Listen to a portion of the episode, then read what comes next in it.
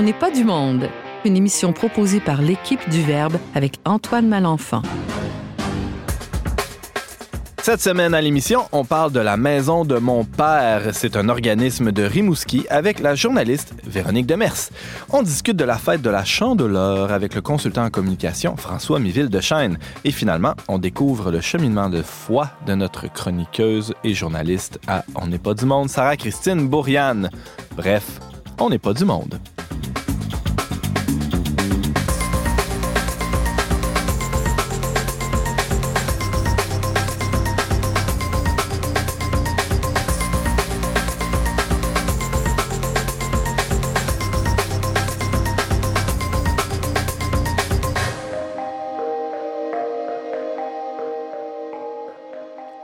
Bonjour à tous, bienvenue à votre magazine culturel catholique. Ici Antoine Malenfant, votre animateur pour la prochaine heure. Je suis aussi rédacteur en chef de la revue Le Verbe. C'est euh, une revue catholique euh, publiée tous les trois mois. Il y a aussi un très beau blog, le verbe.com que vous pouvez consulter euh, si vous n'êtes pas en voiture, évidemment, là, en nous entendant présentement.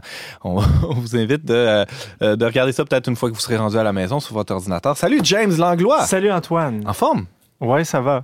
Ça va. Oui, il y avait un petit trémolo, là. Ça va? Ah, J'essaie encore de récupérer de ma période des fêtes. ah ouais, même trois semaines plus tard, là, c'est, on est encore dans la digestion des, des abus. Oui. Il n'y a pas de doute. Il n'y a pas de doute. Bon, ben, on te souhaite euh, bon, bon courage dans cette épreuve. Euh, les rires euh, discrets que vous entendez, mais non moins présents, ce sont ceux de Véronique Demers. Bonjour. Bonjour. votre sujet, Madame Demers, aujourd'hui? Aujourd'hui, c'est la maison de mon père. C'est quoi ça?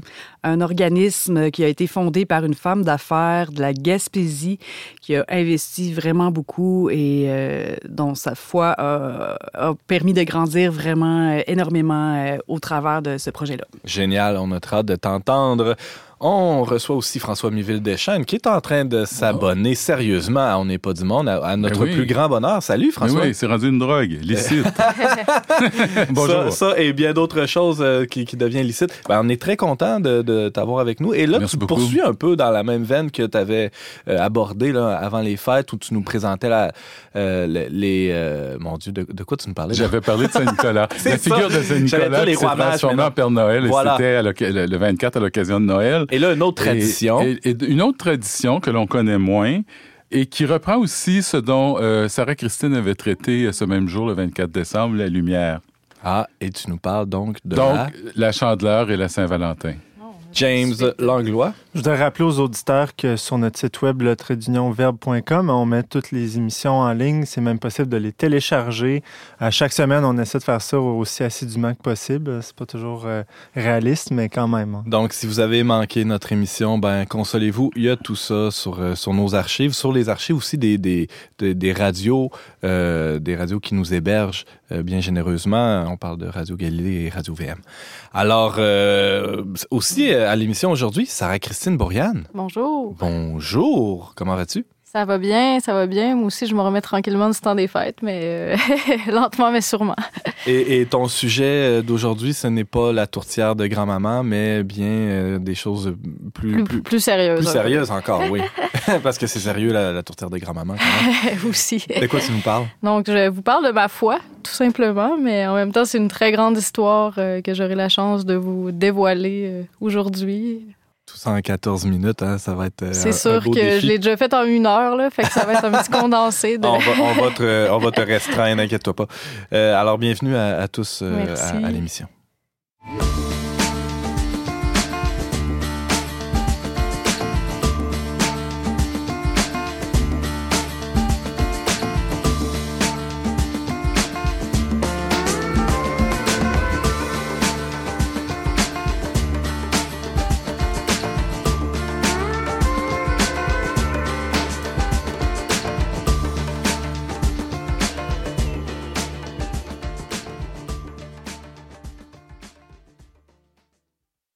Il y a à On n'est pas du monde une figure euh, qui revient euh, régulièrement. Vous voyez pas sa figure, mais vous entendez sa douce voix.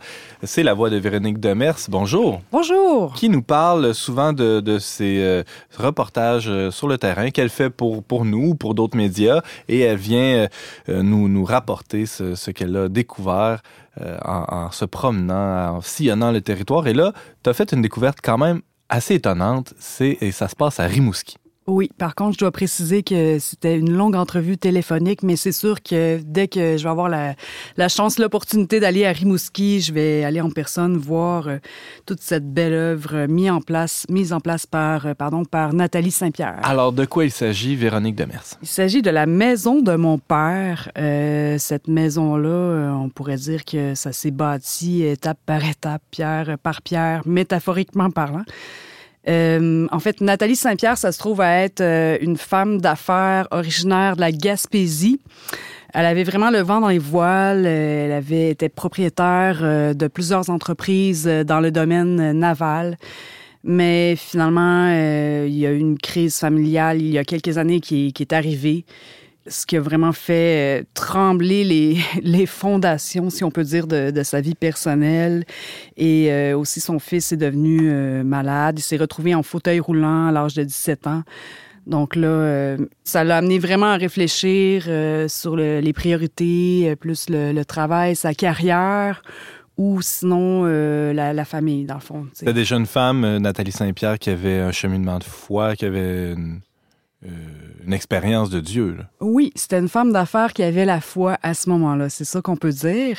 Euh, mais euh, bon, à partir de ces difficultés familiales-là, de son fils qui se retrouve malade, tout ça, mais vraiment d'autres difficultés familiales importantes en, en neuf mois, là, elle m'a dit en entrevue là, que tout s'est écroulé. Euh, il y a eu beaucoup, beaucoup de souffrance et là, ça l'a conduite davantage au Seigneur. Euh, elle a vécu une crise de foi, mais pour en ressortir euh, davantage victorieuse et glorieuse, je dirais, en Jésus-Christ. Donc, dans le fond, c'est à partir de ce moment-là qu'elle a, décidé de confier chaque domaine de sa vie, incluant ses entreprises. Puis ces entreprises, elle a décidé euh, tout simplement de... Ben, tout simplement, en fait. ça s'est fait étape par étape. Elle avait des actions et tout. Euh, J'imagine il y avait bien de, beaucoup de, de documents à, à remplir et tout ça. Mais elle a vraiment euh, cédé toutes ses entreprises. C'est quand même un gros morceau, là. Ah oui, OK. Et, et donc, dans quel but? Parce qu'il y avait, il y avait un objectif derrière ça. Elle- elle- elle- c'est lié à la fondation de la maison de mon père, tout, ce- tout cet événement-là, non? Oui, en effet. Euh, ben c'est ça, dans le fond, là, le fait qu'elle délaisse euh, toutes ces entreprises-là, en fait, euh, je veux simplement spécifier que elle était vraiment aisée. Elle aurait pu vivre jusqu'à la fin de sa vie par tous les bénéfices de ces entreprises, mais elle les a vendus, elle a vendu toutes ses actions. Et puis, l'argent qui, qui, lui restait, elle a décidé d'investir ça dans l'organisme de la maison de mon père, qui se trouve à être un endroit, un lieu de refuge euh, à Rimouski, où on peut avoir des temps de prière, des temps de partage de la parole. Il y a des événements reliés à, la vie chrétienne, mais il y a aussi des, des spectacles. Il y a une boutique, un café. Bref, c'est quand même euh, un lieu... euh, qui bouillonne d'activités, là, si je peux dire. Et puis, il y a même un, un aumônier euh, laïque euh, qui, qui anime euh, des rencontres et tout ça. Mais, euh, tu sais, il y a plusieurs étapes avant, là. Alors, ra- raconte-nous ça, Véronique Demers. Comment ça s'est passé? Comment on peut passer de femme d'affaires, c'était le cas de Nathalie Saint-Pierre, à, euh, à, à une femme qui, qui a tout laissé pour, euh, pour se consacrer complètement à cet organisme-là, euh, la maison de mon père? Oui, c'est ça. Donc, elle était dans ses bureaux de, de Matane, donc parce qu'elle est originaire de la Gaspésie et tout ça. Et puis, euh, le, le- presbytère de Rimouski lui appartenait déjà. Euh, mais c'est ça, euh, c'était en, en vente pour euh, taxes impayées pour euh, les- ce qui est de l'église qui était à côté, dans le fond. Elle s'est présentée aux enchères de la ville, elle savait pas comment ça fonctionnait, elle est allée euh, préparer un, un chèque, une traite bancaire, là, je crois. Là, elle s'est présentée, elle, elle a fait l'offre, il n'y avait pas personne d'autre pour renchérir. Donc, en l'espace de, de quelques instants, quelques minutes, elle s'est retrouvée propriétaire de l'église Saint-Yves de Rimouski, qui tombait quand même assez en lambeaux. Ça m'est jamais arrivé, ça, hein, de, de- vous autour de la table, non? D'acheter des églises? Ouais, de devenir propriétaire d'une église comme ça du jour au lendemain, non? J'aimerais bien De- ça. de- là, D'enchérir mais- à des encans, oui, mais Oui, pas- oui, c'est ça, mais non. ok. Ah, Alors, c'est- non, mais c'est c'est une- faut le dire, c'est une histoire extraordinaire. Ouais, ouais, euh, Oui, euh, elle a dit que c'était vraiment un rendez-vous divin parce qu'on l'a appelé, elle était dans ses bureaux de Matane, on l'appelle pour dire Hey, finalement, euh, l'église est en vente, euh, et tout ça. Donc, euh, elle va, elle se déplace, elle achète. Mais c'est une église qui datait de 1959 et vraiment tout était à refaire. Et étant donné que c'est un bâtiment euh, institutionnel euh, ou de type commercial, en tout cas, il faut vraiment engager euh, des gens euh, pleinement compétents avec des permis, tout ça, donc avec un, un bon taux horaire. Donc euh, là, Ça, ça représentait Mm. un gros investissement d'acquérir ça parce que c'était pas seulement d'acheter le bâtiment, mais aussi de le- l'entretenir, le maintenir. Oui, en fait, elle a tout refait de A à Z, finalement. Et puis après ça, euh, aussi, un- donc ça, c'était comme un rendez-vous divin en soi, cette acquisition-là, mais un autre rendez-vous divin où, en fait, je pourrais dire euh, peut-être euh, une grappe, une grappe de rendez-vous divin parce qu'il y y a une vingtaine de collaborateurs euh, qui travaillent là, maintenant à la maison de mon père. Mais elle a dit qu'elle n'a pas posté d'annonce, euh, elle a rien fait euh, de tel. Les gens ils sont venus à Mm. elle comme ça, de différentes manières. Là, j'imagine qu'elle aurait des histoires différentes à, à raconter euh, pour chaque personne, Mm. mais euh, c'est ça, c'est comme euh, Dieu agit euh, de manière mystérieuse. Il y a eu un effet d'entraînement, certainement, euh, au- autour de ce. Et, et là, tu le disais un peu plus tôt, Véronique, ce, ce lieu-là, la maison de mon père, qui se situe euh, dans la paroisse, euh, l'ancienne paroisse Saint-Yves, on peut, on peut dire, à, à Rimouski, euh, ça abrite euh, toutes sortes de choses. Il y a une boutique, il y a un restaurant. euh, Qu'est-ce qu'est-ce qu'on peut aller faire là? là? Boutique, restaurant, il y a une librairie, il y a une grande salle de réception. Donc, euh, j'imagine que on peut sûrement réserver cette salle-là pour faire des, des événements spéciaux, des, des mariages peut-être même. Il y a des concerts et d'autres sortes d'événements aussi. Vraiment, là, c'est c'est quand même assez complet. Là. Puis elle, qu'est-ce qu'elle voulait euh, faire avec ça, dans le fond? Euh, Mais en fait, le, but, son- le but principal, vraiment, euh, c'est que de permettre aux gens de, de se connecter à Jésus. Mm. Que ce soit par le biais de, de partage de la parole ou de formation en petits groupes. Donc, c'est là qu'entre, euh, en fonction, dans le fond, Pierre-Luc Tardif, qui est l'aumônier laïque euh, responsable de la mission de l'organisme. Donc, euh, c'est ça. Dans le fond, tout simplement, ils veulent pas euh, voler, entre guillemets, là, euh, des fidèles de d'autres églises. Tout, ça. Tout ce qu'ils veulent faire, c'est offrir des, des services complémentaires. euh. Puis justement, ils. Donc, ont, ils ont un bon d'office. partenariat avec euh, l'Église euh, catholique. C'est comme un lieu communique, là, Ouais, ça, ouais, on s'entend.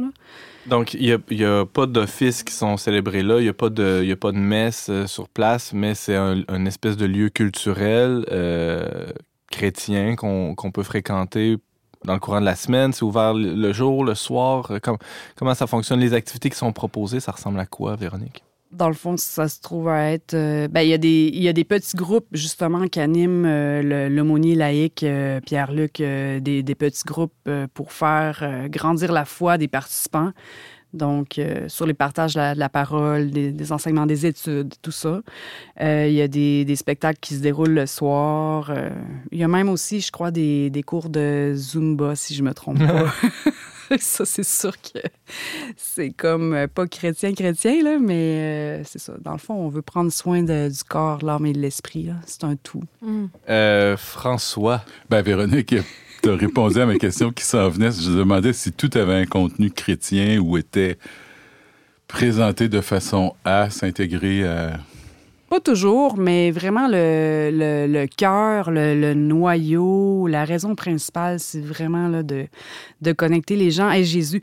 Et d'ailleurs, euh, qu'est-ce qui m'a marqué euh, dans le témoignage de cette femme-là, que je tiens absolument à souligner, euh, Nathalie Saint-Pierre euh, m'a dit justement dans la belle et longue entrevue que j'ai eue avec elle que avant elle était une femme d'affaires qui avait la foi et maintenant, elle est une femme de foi qui s'occupe des affaires de son Père, du Père céleste de Jésus-Christ. C'est ça.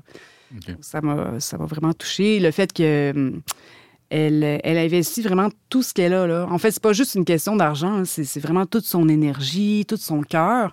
Elle vient d'une famille d'entrepreneurs, donc c'est sûr que. Et puis elle-même, elle avait des entreprises dans le domaine naval, mais Mais c'est quand même marché par la foi, je trouve, parce que là, maintenant, elle a pas mal euh, fini de, de, donner tout ce qu'elle avait et elle espère vraiment euh, mm.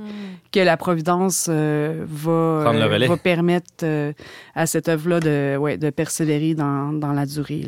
c'est difficile de pas penser, Véronique, à ce, cet appel radical du Christ au jeune homme riche dans l'Évangile où où il y a un jeune homme qui, qui va voir le Christ qui lui dit euh, Maître, j'ai accompli déjà toute la loi, je, je, fais le sabbat, je, bon, je respecte tous les commandements, qu'est-ce qui, qu'est-ce qui me manque pour avoir la, la vie éternelle Et là, le Christ lui répond Va, vends tous tes biens et suis-moi. C'est un peu à cet appel radical-là que Nathalie Saint-Pierre a, répondu, Véronique. Elle, elle a réussi, oui. Elle a vraiment réussi. Elle a délaissé ses biens pour euh, mettre tout son cœur là-dedans. Mais d'ailleurs, il y a. oui, vas-y. Il y a un verset que j'aimerais euh, partager. Euh, ben, je pense que c'est peut-être même la suite ou la conclusion de, de l'histoire que tu viens de, de nous partager. C'est dans Matthieu 10, verset 39. Ça dit euh, celui qui voudra garder sa vie la perdra, mais celui qui perdra sa vie pour moi la retrouvera. C'est ce que c'est la conclusion de. Si, je ne m'abuse, tu as bien raison. oui, en effet, c'est la, la, conclusion de cet épisode-là. Mm. Euh, c'est difficile aussi de ne pas penser au fait que cette cet épisode-là, tu dis, elle a réussi à accomplir cette parole-là. Euh, l'épisode euh, qui a précédé la vente de tous ses biens, euh, la, la, la kénose, la, grande souffrance qu'elle a vécue, a l'a prédisposé certainement à vivre ce détachement-là, de vivre cette simplicité-là. Est-ce que je me trompe, Véronique? Non, tu te trompes pas. En, effet, elle a eu quand même un bon temps de réflexion où euh, elle se berçait. Puis en face d'elle, justement, il y avait le presbytère. Elle avait sur la, vue sur le presbytère. Elle se demandait, bon, qu'est-ce qui va arriver justement à, l'église qui, est juste en face, qui tombait en lambeaux. Donc, euh, vraiment, c'était... Ouais, mais la souffrance euh, l'a vraiment amené à vouloir tout confier à Dieu, le Seigneur euh, qu'elle appelle le, colloque de son cœur. En tout cas, moi, je trouvais ça vraiment, euh, vraiment cute. Et puis aussi, euh, elle a mentionné quelque chose qui est intéressant, puis je vais peut-être terminer avec ça, dans le fond. Euh, elle a dit que pour euh, protéger l'organisme, pour pas que ça s'en aille à la dérive ou quoi que ce soit, là, au niveau de... La mission. La structure ou la mission, oui, mhm. c'est ça. Elle m'a dit que euh, les divers intervenants qui, qui, participent à la maison, de, la maison de mon père doivent se rallier au credo de Nicée.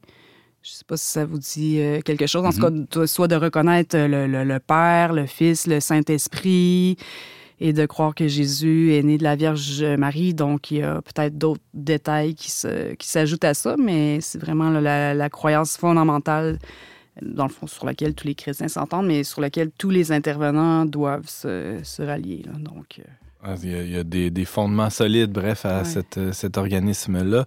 Ben, c'est toute qu'une découverte. Véronique Demers, aviez-vous... Ben, oui, Sarah-Christine, tu avais une question. je trouve ça beau là, de voir qu'on peut vraiment donner cette dimension-là de notre vie qui est, la gestion de l'argent euh, à Dieu, parce que des fois, on fait comme des classes à part. On a tendance à dire, bon, mais regarde, j'ai mon argent, je fais mes choses, puis après ça, j'ai ma vie spirituelle. Les tiroirs. Puis ouais, puis de mhm. voir qu'on peut vraiment être évangélisé dans cette dimension-là. Bon, moi, j'ai pas beaucoup d'argent, mais de, de voir qu'il y a des gens qui mettent leur argent au profit de. C'est pas nécessairement plus facile. Ça me fait penser. Ouais, c'est ça, dans le fond. Mais ça me fait penser à Jean-Robert Ouimet aussi, là, qui était qui est allé rencontrer un homme d'affaires qui est allé rencontrer Mère Teresa puis qui voulait tout lui donner, puis elle lui avait dit, ben, tu sais, gère ça comme pour. Euh, en Dieu, dans le fond. Donne-moi le pas, mais l'argent que tu as, essaye de, faire de quoi pour euh, le royaume de Dieu. Puis, euh, ouais, fait que ça m'inspire toujours des témoignages comme ça de gens qui vivent vraiment l'évangile d'une manière assez radicale. Là, du genre, oui, je vais tout quitter. Puis, euh, parce que les évangiles sont clairs aussi sur le, on peut pas servir deux maîtres. Alors soit on sert l'argent, soit on sert Dieu. Ça veut pas dire qu'il faut pas avoir d'argent, ça veut dire qu'il faut que notre Oui, c'est ça, exact. Comme on dit souvent, là où est ton trésor, là est ton cœur. Hein. donc, euh, c'est un peu ce mhm. choix-là, oui, radical et, douloureux qu'il faut faire parfois. Euh, François? Ben, je me demandais tout simplement, parlant d'argent, si ça vivait tout ça grâce à sa fortune personnelle qu'elle donnait ou si elle s'est débarrassée de ses biens, puis elle compte vraiment sur la, providence et des dons de, du milieu? Là, c'est ça. Vraiment, Nathalie Saint-Pierre a vraiment investi ce qu'elle avait et là, c'est dans, cette, en reste ce projet-là. plus tellement. Donc, c'est pour ça que maintenant, elle espère que, mm. que l'organisme va pouvoir atteindre une certaine vitesse de croisière et euh, perdurer. Et, ben, parmi, pour toutes les activités qui sont organisées, de continuer d'amasser des fonds, puis faire un, un fonds de roulement euh, comme ça. Véronique Demers, euh, tu nous parlais de l'organisme Rimousquois, la maison de mon père. On peut te lire dans notre revue, Le Verbe, et sur Présence Info, dans Pastoral Québec et dans monsaintsauveur.com. Merci beaucoup d'avoir été avec nous. Ça m'a fait plaisir.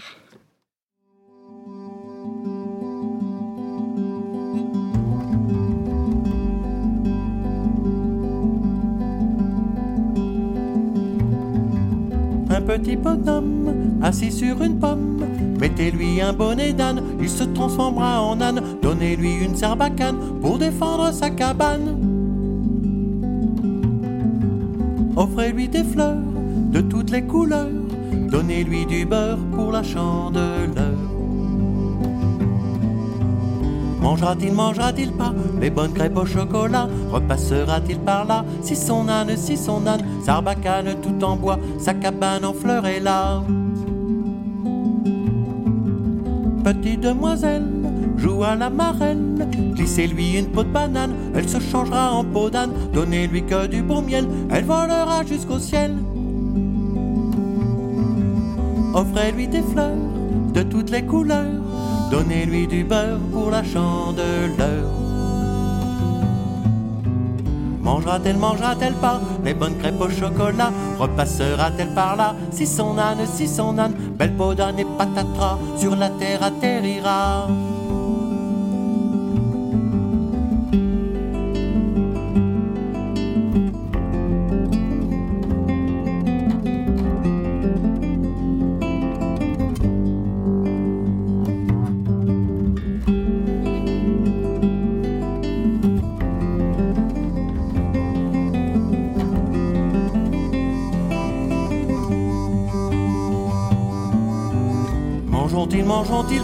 Les bonnes crêpes au chocolat? Repasseront-ils par là Si leur âne, si leur âne, sarbacane tout en bois, belle peau et patatras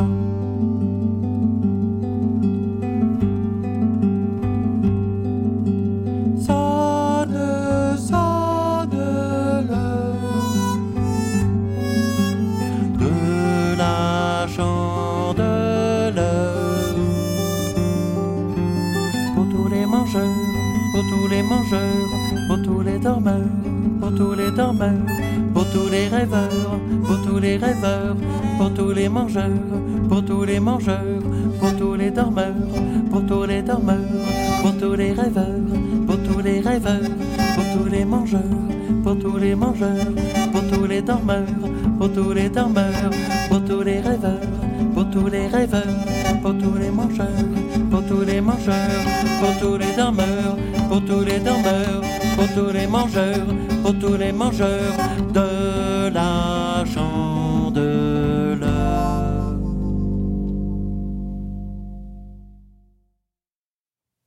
toujours avec Antoine Malenfant au micro dont n'est pas du monde et on vient d'écouter Pierre-Jean Zantman avec sa chanson Chandeleur, c'est tiré de son album Chante-mi, chante-moi.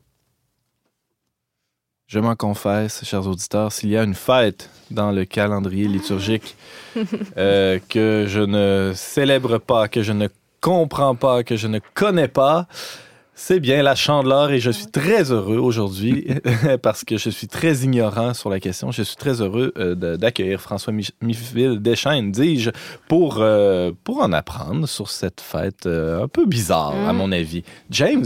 C'est parce qu'au calendrier liturgique, elle s'appelle pas la chandeleur. Ouais, mais en tout cas, ça. vous aurez compris. Salut François. Bonjour. La chandeleur. La chandeleur. Toi, t'es un passionné de la chandeleur, si je comprends bien. Je suis un passionné des traditions et des symboles. Ah, ça, vous l'aurez compris. Euh, depuis l'an dernier. Alors, ce avec quoi j'ai commencé, c'était en disant que souvent, on accuse, ou en tout cas, on affirme que l'Église catholique a récupéré les fêtes païennes pour christianiser, évangéliser Ce qui est pas euh, tout faux, les peuples. là. Ouais, c'est ça. Et non, c'est ça. Ben, enfin, il faudrait pas l'accuser, mais c'est- Oui. pas tout faux parce que ce sont bien souvent des fêtes qui vont avec le cycle de la nature, le cycle naturel, et que, catholique ou non, ça nous touche. Et bon.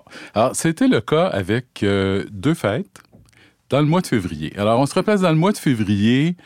Euh, c'est c'est à mi-chemin entre Noël et Pâques, quand Pâques peut être au, tout début, là, le 21 mars, hein, donc entre Noël l'équinoxe et le solstice. Et euh, au mois de février, en général, c'est là qu'on est déprimé, qu'on en a marre, qu'on voudrait donc aller dans le sud, il se passe rien. Et surtout dans notre pays, où ce qu'on voit, c'est des grands champs euh, de neige. C'est pas pour rien que le carnaval, dans quelques pays que ce soit, se déroule à Et ce moment-là. voilà. Du temps de l'Empire romain, on avait les fêtes qu'on Ah, les bonnes années, les bonnes vieilles Les années bonnes de l'Empire romain. les Lupercales. Les Lupercales, c'était des fêtes célébrées les 13, 14 et 15 février en l'honneur du dieu Faunus. Faunus, c'est comme un, un faune. euh, par des prêtres qui s'appelaient les Lupercales, euh, parce que euh, Faunus était le dieu qui protégeait les troupeaux. OK, contre les loups, mais qui assurait aussi la fécondité des euh, troupeaux. Alors, dans ces journées-là, ce qu'on faisait, c'était un sacrifice de bouc. Bouc qui est le, le, le, le mâle dont la femelle est la chèvre. Bouc qui est un symbole d'une espèce de désir euh, masculin brut, c'est-à-dire le bouc ne sent pas bon, le bouc est poilu, le bouc est, barbu, c'est brut.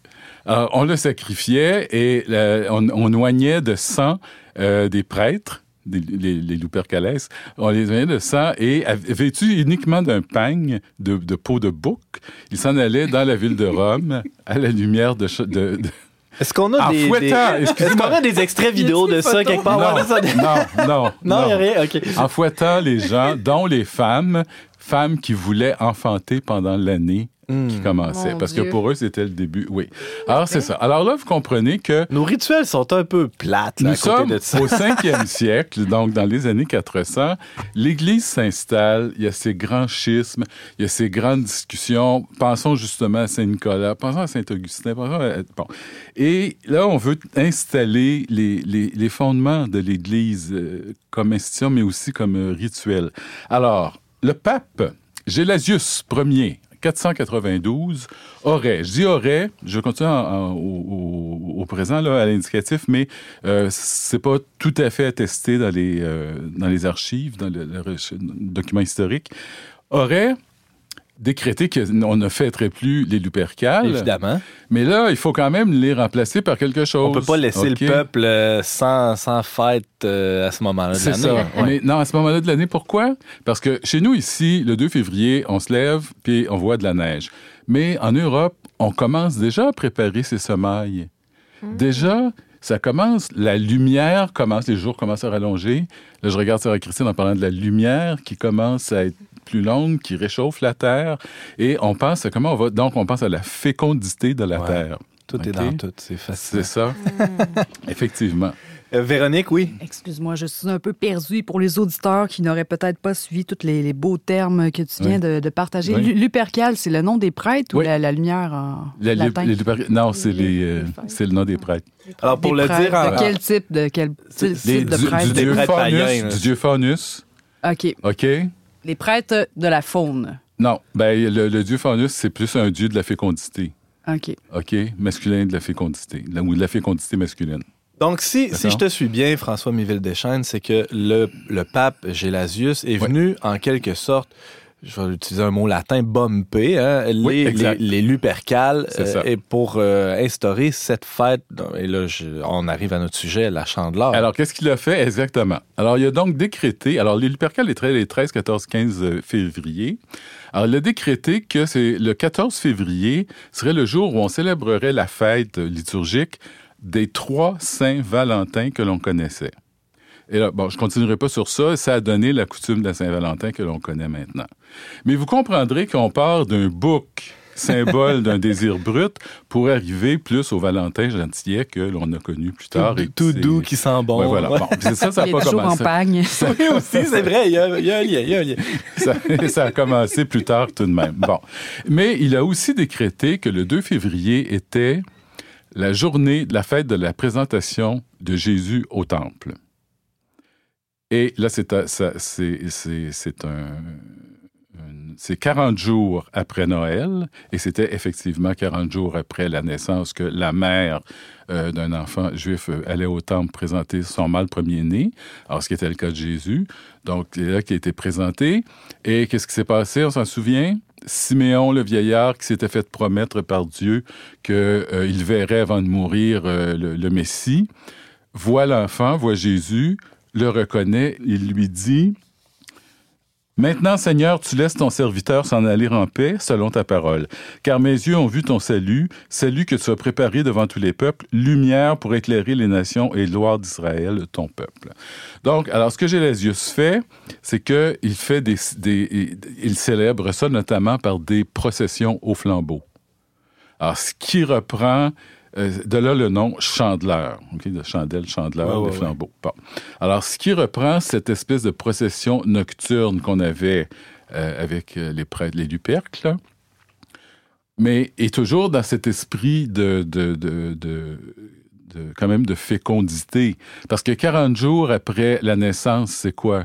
C'est les relevailles d'une femme qui sont terminées. Relevailles, ça vous dit quelque chose? Oui. notre- et ça existait encore jusque dans les années 50. là. C'est une période de 40 jours où on considérait la femme impure, tant chez les Juifs et chez les catholiques, là, que ça a duré longtemps. Ouais, ouais Isolé. isolée euh, ouais. et tout et tout. Bon. Et elle ne pouvait pas venir à l'église, se présenter à l'église, mais 40 jours plus tard, elle pouvait venir et euh, bon. D'ailleurs, c'était commun de baptiser les enfants en l'absence de la mère dans les jours qui suivaient la naissance. Euh, Oui, la parce plupart pas- de nos grands-parents, c'est ça qui est arrivé. euh, Ben moi-même, pour pas qu'on ouais, meure et- puis qu'on aille dans voilà, les limbes. Bon. voilà. Alors, c'est ça. Bon. Donc, là, c'était l'occasion pour la mère de, de, de retourner. Euh, donc, c'est ce que la Vierge a fait, finalement. Et c'est aussi le retour de la fécondité. Alors, une femme qui allait, sa fécondité revient à peu près dans ces temps-là. Alors là, donc, on touche encore à cette fécondité, ce cycle. Là, on est rendu dans le cycle de, la fécondité humaine, mais qui touche aussi, et la fête touche aussi le, le cycle de la Terre, de la fécondité de la Terre. Parce que chose que je n'avais pas mentionné, euh, les Lupercales qui étaient à Rome, dans les villes, euh, avaient en parallèle des traditions paysannes, euh, et même chez les Celtes, où on faisait des processions au flambeau dans les champs pour appeler euh, la fécondité euh, des, des dieux, si vous voulez, euh, qu'ils soient celtes ou euh, romains, sur ces champs-là, là, les moissons qu'on s'apprêtait à faire et la terre qu'on s'apprêtait à labourer. Donc, encore une fois, il y a une procession, il y a la question de la fécondité, il y a- il y, a vraiment plusieurs éléments qui se retrouvent. Plusieurs éléments. Une chose que l'on fait aussi à la chandeleur en Europe, c'est de manger des crêpes. Alors, la crêpe, paraît-il, viendrait de Gélasius qui... J'ai hâte, de, accueille- voir le lien, là. ouais. Le, le disque, la fo- le disque solaire. ah oui! Le disque solaire, la forme ronde de la crêpe. Mais de façon plus pragmatique, Gélasius, paraît-il, faisait distribuer bon, l'équivalent de crêpe, enfin une pâte analogue, une galette analogue euh, aux pèlerins qui venaient à Rome pour célébrer la chandeleur. Alors, la vraie fallait, bien nourrir, fallait bien nourrir ces gens-là. Il fallait Et- nourrir ces gens-là. Mhm. Bon. Euh, si vous demandez, moi, ce que ma mère disait, c'était que d'une façon plus prosaïque, euh, tout bêtement, en tout cas au Québec, euh, on avait épuisé les réserves de viande après avoir fait boucherie en novembre et que là, on était rendu à manger des œufs. Et voilà. bon. On n'est pas dans les grandes explications théologiques. Là. je vous dis, c'est collé, c'est Ben collé ouais, à la vie de la Terre. De leur, C'est euh, fascinant. Euh, James, Il y a peut-être même une possibilité que la chandeleur tombe dans le carême. Ben, c'est ce que je partais pour dire, c'est que la chandeleur est exactement 40 jours avant le moment où Pâques peut être le, le plus, euh, le plus tôt, là, c'est-à-dire le 21 mars. Donc, oui. Alors là, c'est aussi, donc, ça veut dire c'est ton, pas loin de ton Mardi Gras, c'est le temps où tu arrêtes de manger de la viande. Alors, voyez-vous, tout est... euh, wow. Pas fou, ce Gélasius, ou alors ou ses, ses contemporains Ouais, qui ouais, ont... euh, mais en plus d'aller chercher donc ces rites de lumière dont on a besoin et de fécondité dont on a besoin, euh, fécondité donc des couples, fécondité de la terre, c'est dans une, une culture très, très paysanne, même la ville, même une ville comme Rome vit des revenus de la terre que les patriciens possèdent, donc ça devient très important. James. C'est drôle parce qu'aujourd'hui, la fête de la, présentation de Jésus au Temple dans l'Église est, une célébration pour les, les personnes consacrées. Allez, on pense euh, aux, religieux, aux, religieuses, aux communautés religieuses. Donc, c'est une fête qui est associée à la consécration, au, don, probablement parce que justement, dans le rite que, que Jésus fait euh, au temple, hein, il est comme consacré à Dieu d'une certaine manière, dans le rite des premiers-nés. Donc, consacré D'où ce lien-là. Et, c'est un appel à la fécondité des, mm-hmm. consacrés. C'est très beau euh, comme signification. Je ne voudrais pas terminer sans, vous dire, euh, ben, le 2 février, pour vous, ça évoque quoi maintenant? C'est le jour de la marmotte. Ah, ah mais oui. Je, je, célèbre pas ça Il y a un lien. Il y a un lien. Ben, on ne célèbre pas, mais les, les, les, médias ne nous laissent pas euh, le choix de ne pas y penser, là, parce qu'on nous rebat les oreilles de toutes les marmottes dans le monde qui sortent ou qui sortent pas de leur, euh, leur trou.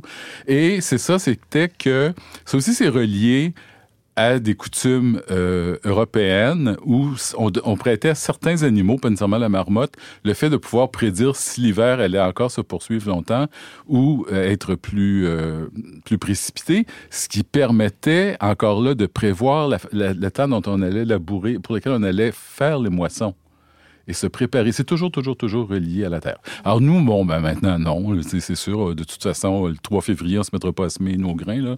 Mais, euh, pas de danger, non. en serre, peut-être, mais pas, euh, pas à l'extérieur. Sarah Christine. Mais comme le soulignait Antoine au début de l'émission, moi aussi, je connais pas cette fête-là, mais y a-tu en église, y a-tu des rites de lumière? Moi, j'ai jamais assisté à ça, ou c'était plus à l'époque. oui, la, liturgie de, la fête prévoit que le début de l'Eucharistie... Euh, est faite avec une procession. Euh, Aux chandelles. Un lucernaire, comme on dit, là, c'est-à-dire qu'on allume des cierges, un peu comme on fait à Pâques là, aussi. Là. On allume des cierges, puis euh, il y a des chants. Mais c'est peu mis en pratique. Ou, ce n'est pas euh, très connu, effectivement. Ben, en tout cas, dans la plupart. Ça, on le fait au service diocésain. Ah ouais, OK. ouais, mais là, c'est peut-être plus jamais vraiment spécial. Non, c'est pas si répandu. C'est peut-être une. En fait, c'est une fête qui. bon, voilà. Et ce qui nous en reste, c'est la Saint-Valentin. Et comme disait mon père, à la chandeleur, la neige est à sa hauteur. Ça, ça marche pour le Québec, parce qu'en Provence, euh, C'est autre chose. Alors, on salue nos amis provençaux et euh, on salue François aussi pour cette fantastique chronique. Franchement, tu nous en apprends hein, quand même pas mal. Hein. Ben, merci beaucoup. Merci beaucoup, François. Merci à toi. Tu nous parlais de la fête de la présentation de Jésus au Temple, communément appelée la Chandeleur, qu'on fête le 2 février. Ça, ça s'en vient.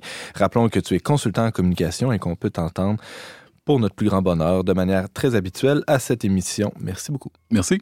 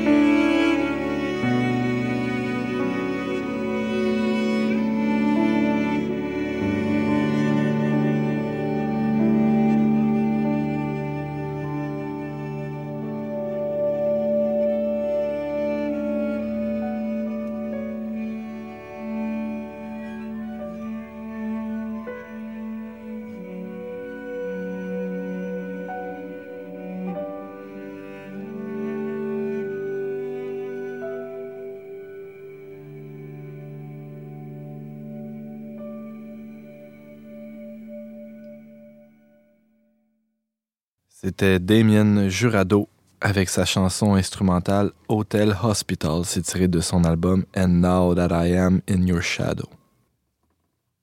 Vous l'avez peut-être remarqué, chers auditeurs, depuis quelques semaines, on a commencé ça à la fin de l'année passée on poursuit en ce début d'année 2019 euh, la, des, des chroniques euh, proposées par, euh, par des voix que vous entendez régulièrement ici à On n'est pas du monde une chronique sous, euh, sous l'angle du témoignage. Alors, on invite euh, nos chroniqueurs non pas à nous présenter un, un sujet de, de, de, leur reportage ou de leur recherche, mais plutôt euh, leur parcours de foi. Et, euh, et aujourd'hui, on est très heureux d'accueillir à l'émission Sarah-Christine Bourriane, qui est une journaliste qui collabore euh, au Verbe depuis les tout débuts du Verbe. Et même avant, hein, quand ça s'appelait autrement. Et euh, donc, bienvenue, Sarah-Christine. Bon, bien, merci de m'accueillir pour euh, cette belle chronique. En fait, on va, on va à l'essentiel. Hein. Aujourd'hui, tout simplement, c'est ça. Il n'y a pas de, pas de flafla. Euh, Aujourd'hui, tu, euh, tu es avec nous pour nous parler de d'où le Seigneur t'a tiré et où il t'a amené. Il m'a tiré de loin. Ouais, c'était loin comment? Euh, ben, il m'a tiré de mes parents d'abord. Donc, euh, mais qui m'ont pas euh, ben, transmis la foi chrétienne parce qu'ils ne l'avaient pas, en tout cas du moins pas mon père, euh, parce qu'il vient de l'Algérie. Il a immigré ici dans les années 80, donc lui est plus de tradition, c'est ça, culturellement musulman, quoiqu'il ne soit pas pratiquant. Puis ma mère, euh, ben, c'est ça, qui est plus de la génération de la Révolution tranquille, qui croit à Jésus, mais qui ne va pas à l'église. Donc, euh, ils ont décidé de me laisser libre euh, au niveau spirituel. Donc, euh, ils m'ont pas baptisé. Et je n'ai pas reçu euh, d'enseignement catholique quand j'étais jeune. Euh, donc, je me, je me souviens que la plupart des personnes, c'est plus comme aujourd'hui, mais recevaient un enseignement religieux. Moi, j'étais dans, comme à dans le cours de morale à l'école, oui, oui. c'est ça. Donc, euh, on était peut-être six ou sept étudiants à avoir le cours de morale. Les, Puis, les moutons euh, noirs un peu. Non, Ouais, c'est vrai, je m'en souviens, il y avait ça à l'école aussi. Vraiment. euh, donc, moi, c'est ça. Je suis née en 1982, donc je suis un peu plus euh, âgée, mais. Donc, c'est ça. Donc, à l'époque, euh, moi, je, je connaissais juste absolument rien de la religion catholique. Euh, quand on dit qu'on ne connaît rien, j'avais aucune culture générale à ce sujet. Je connaissais pas euh, c'était quoi notre père qui avait un pape qui avait la différence entre les protestants et les catholiques. En tout cas, bref, tout le jargon spirituel, ça me disait rien. Puis comme ça, ben, j'avais quand même une quête euh, profonde de sens. Puis je cherchais euh, à, essayer de combler cette dimension-là. Puis je suis plus allée du côté des nouvelles religiosités, là, dans le nouvel âge. Puis dans le fond, euh, ben, c'est ça. Moi, on dirait que j'avais une grande souffrance aussi. Puis euh, maintenant, je peux, je peux le dire parce que au fond, je vois de quoi le Seigneur m'a tiré. Puis maintenant, j'en parle. Puis on dirait que c'est extérieur à moi, tellement que j'ai été guérie de ça. Mais euh, j'avais, je vivais des, des, très grands épisodes dépressifs euh, dans ma vie. Là. Je pouvais pleurer, je pense, à chaque euh, trois jours. Puis il y avait des six mois dans ma vie où ça allait vraiment pas du tout. Puis euh, je me souviens avoir vraiment souvent crié vers Dieu. Je l'appelais pas Dieu à ce moment-là parce que je le connaissais pas, mais je, je, je, me disais qu'il y avait quand même une certaine intelligence ordonnatrice des événements ou un être personnel à qui je peux m'adresser. Puis euh, au, euh, dans cette souffrance-là, euh, au pic de cette souffrance-là, ben, je criais vers le ciel, en sachant pas qui m'écoutait, mais je me disais qu'il m'écoutait. Puis maintenant, avec le recul, je vois qu'il m'a vraiment entendu, puis qu'il m'a répondu, puis pas de la manière que je l'aurais imaginé, ou puis même au-delà de toutes mes espérances.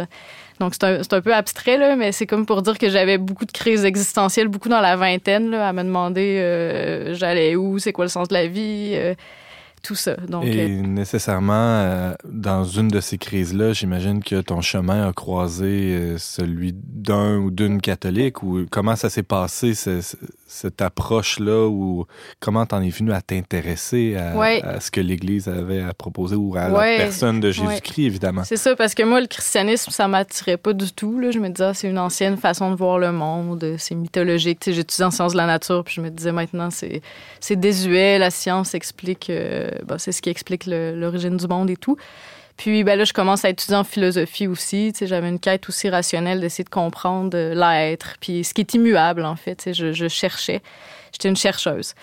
Puis, à un moment donné, ben, je commence à fréquenter des amis plus philosophes là, qui commencent à parler de la vie, tout ça, puis des, des intellos qui faisaient des cercles de lecture. Puis tout d'un coup, j'ai une amie à moi qui commence à me dire qu'elle est chrétienne, puis elle va à la messe, puis... Euh, puis je travaillais aussi par ailleurs à l'ascenseur du Faubourg, je servais du café, puis tout d'un coup, il y a un protestant qui commence à venir me parler de Jésus.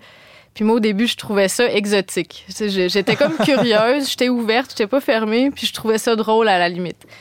Donc là, il commence à me dire qu'il prie pour moi, puis là, mes amis commencent à m'inviter à la messe, puis tout d'un coup, je rencontre beaucoup de, gens qui me parlent de Jésus, de Dieu euh, et tout ça. Donc, euh, tout d'un coup, ça attire mon attention. Euh, par ailleurs, ben moi, j'étais comme j'étais dans, un peu dans le nouvel âge, euh, un peu dans le syncrétisme. Là, je prends un peu à gauche, à droite ce qui m'intéresse au niveau spirituel.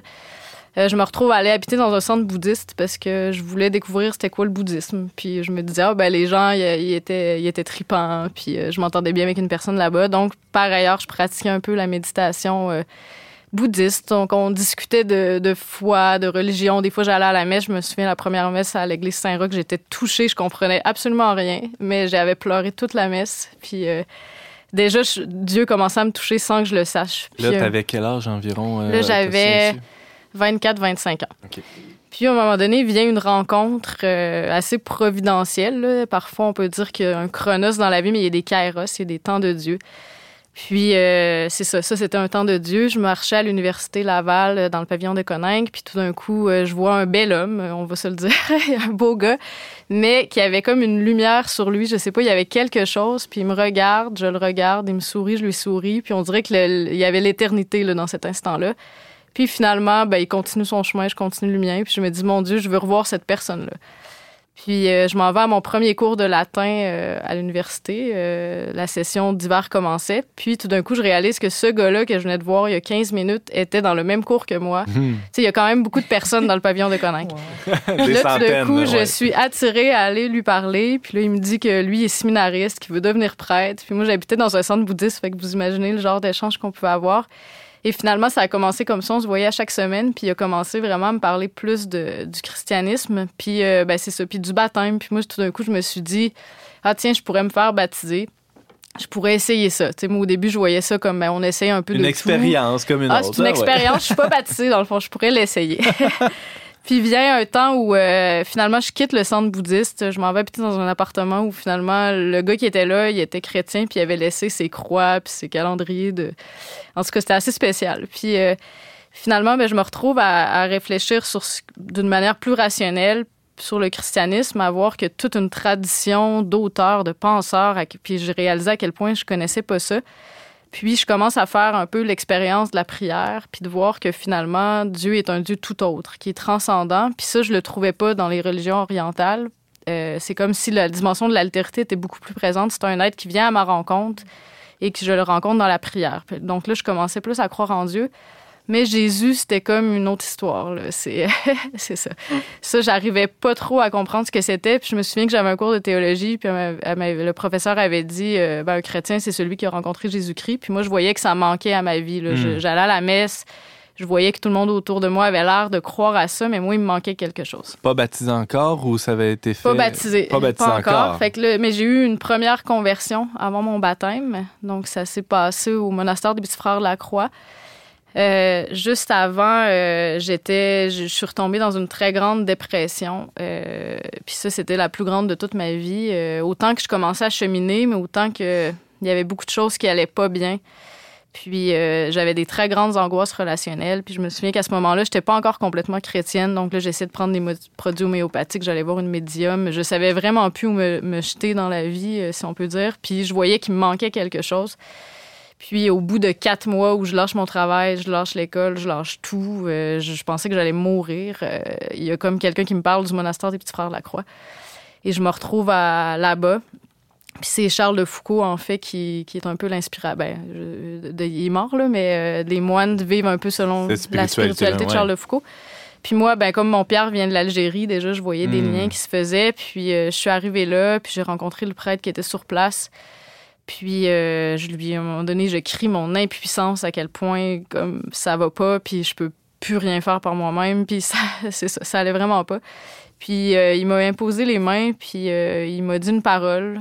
tu es ma fille bien-aimée en qui j'ai mis tout mon amour. Puis à ce moment-là, la parole est devenue effective. Elle a comme accompli ce qu'elle disait. J'ai reçu un amour. Je, je, suis devenue chrétienne ce jour-là, en fait. C'est comme si je réalisais qu'il y avait quelque chose qui me précédait, que Jésus me précédait, que toute ma vie était faite comme on dirait pour cet instant-là. Euh, j'étais j'étais aimée euh, je, vivais l'intériorité je réalisais qu'avant je cherchais ce qui était à l'extérieur alors que là j'étais juste bien à être puis euh, puis à partir de ce moment-là il y a eu vraiment un renversement c'est comme si je lisais la Bible, puis c'était plus une parole, c'était comme une parole vivante, là, comme si c'était elle qui avait tissé mon âme. En tout cas, c'est sûr que c'est un peu abstrait pour l'auditeur, là, mais c'est, euh, c'était vraiment une expérience de lumière qui. Puis même, je me souviens être sortie de ce monastère-là. Puis j'ai croisé un ami dans la rue, puis il m'a dit Qu'est-ce qui t'est arrivé? Hein? Puis il dit euh, Tu viens d'où? J'ai dit au monastère. Le lendemain, il, était au monastère. Donc, Parce il qu'il y avait vu, quelque il y a chose vu dans une ton visage, ben oui. transformation. là. Ouais, ouais, ouais. Puis à partir de ce jour-là, c'est en 1er mai 2009. Donc, j'ai pu me dire chrétienne. Puis là, j'ai vraiment commencé à approfondir davantage euh, cette immense euh, richesse spirituelle, puis cette relation à Dieu, en fait, qui m'aime puis qui m'aide dans mes épreuves. Puis ça m'a conduit au baptême euh, en 2010, euh, l'année d'après. Puis là aussi, ça a été une expérience grandiose. Je, c'est au-delà de toutes mes attentes. Tout ce que je lisais sur le baptême, je pouvais pas le deviner, en fait. Puis, puis au début, je pensais que ça allait comme juste être de l'eau que j'allais recevoir sur la tête, puis que ça allait rien changer. Mais au fond, c'est vraiment un chemin qui engageait tout mon être intérieur. Puis au moment du baptême, c'est ça. C'est comme si je réalisais qu'avant, j'étais comme nourrie avec des, comme des petites gouttes d'expérience. Mais là, c'est comme si j'étais immergée dans un océan euh, de grâce. C'est un peu, euh, je sais pas, c'est difficile de trouver les mots pour, euh, pour expliquer ça, mais je, c'est comme si j'avais vraiment été libérée d'un, fardeau. Euh, c'est ça. Jésus dit, je prends votre fardeau. C'était physique, là, je, le vivais dans ma chair, puis, puis je voyais à quel point, en fait, j'avais, toujours choisi la mort, des chemins de mort, puis là, c'est comme si le baptême, on reçoit la vie. Puis euh, ça paraît abstrait, mais c'est, très réel. C'est, euh, Concrètement, euh, ça, ça Ouais. justement, ça, ça apporte de nombreux fruits cette fois-là que tu as reçu dans, dans ta Mhm. vie encore aujourd'hui, parce que là, ton baptême, euh, ça, ça fait 7-8 ans. euh, ça va euh, faire euh, bientôt 10 ans, euh, ben 9 ans. Ça 9 fait ans. 9 ans, ouais. Et il y a des fruits qui, Oui. qui, qui découlent de ce baptême-là, Sarah-Christine, non? Ouais, ouais, ouais. Ben, je, déjà, je suis mariée. euh, puis ça, je m'attendais pas à ça non plus. Euh, c'est, euh, ça. Dans le fond, j'avais du mal aussi dans ma vie à, à croire en l'amour. Euh, Je pensais que c'était impossible que je sois en couple. euh, Puis finalement, ben, euh, c'est ça. J'ai, un mariage. Euh, ensuite, ben, je m'occupe des, des catéchumènes à la paroisse aussi. Là. Je trouve que c'est vraiment une belle manière de grandir dans la foi, de donner euh, finalement ce qu'on a reçu. Puis moi, il y a tellement de, de personnes qui ont été là sur ma route. Avant, je payais des, des thérapeutes, des guérisseurs, euh, des médiums pour essayer d'aller bien. Puis là, j'ai rencontré toute une communauté de gens qui m'ont donné du temps au début gratuitement, qui étaient là pour, euh, pour m'écouter, pour m'aider. Puis euh, on est vraiment comme un- une grande communauté. J'ai jamais eu autant d'amis, en fait, là, depuis que, que je vis ce cheminement-là. Puis euh, en fait, euh, c'est ça, on veut s'aimer les uns les autres. Puis c'est tellement grandiose comme de, de pouvoir aussi le, le transmettre à d'autres parce que je sais c'est quoi ne pas aller bien, puis je sais comment que... Puis au début, moi, ça me... Ça m'énervait de voir les chrétiens. euh, je me disais, ah, c'est son bien joyeux, son y est, au fond. Mais j'avais vraiment beaucoup de préjugés ou de mauvaises conceptions sur ce que c'était. Puis finalement, ben, maintenant que je l'ai vu de l'intérieur, euh, je réalise à quel point, au fond, ben, Dieu nous soutient dans l'épreuve, puis comment que la louange, en fait, c'est quelque chose qui m'aide vraiment à me sortir de, ce, de ces états-là dépressifs, là, si je peux dire. Puis, euh, ouais, alléluia. wow! Ouais. Euh, euh, pour la petite histoire, euh, qu'est-ce qui s'est passé avec le, le, le beau grand gars que tu as croisé? Ouais, c'est, pas, il- c'est pas lui ton mari, hein, non, faut dire. non, non, c'est pas lui. C'est vrai que c'est bien de le préciser. Mais maintenant, c'est mon parrain. il prie bien pour le salut de mon âme. Hmm. Puis, euh, ouais, mais maintenant, lui, il veut toujours devenir prêtre. Donc, c'est vraiment un appel qu'il porte dans ses profondeurs de ses tripes. Puis, ouais, Et il était à côté de toi le jour de ton baptême. ouais, exactement. C'est une magnifique histoire, Sarah Christine Bourriane. Merci beaucoup de nous l'avoir raconté. Euh, c'était ton cheminement de foi en, en version euh, très très euh, bref, ouais, très version très brève, dis-je. On peut t'entendre ici de temps à autre. On n'est pas du monde et évidemment te lire. Tu es une de nos collaboratrices les plus engagées, les plus fidèles à la revue Le Verbe et sur leverbe.com. Merci beaucoup. Merci. What's wrong, brother? Have you lost your faith? Don't you remember a better place? Needles and things done you in, like the setting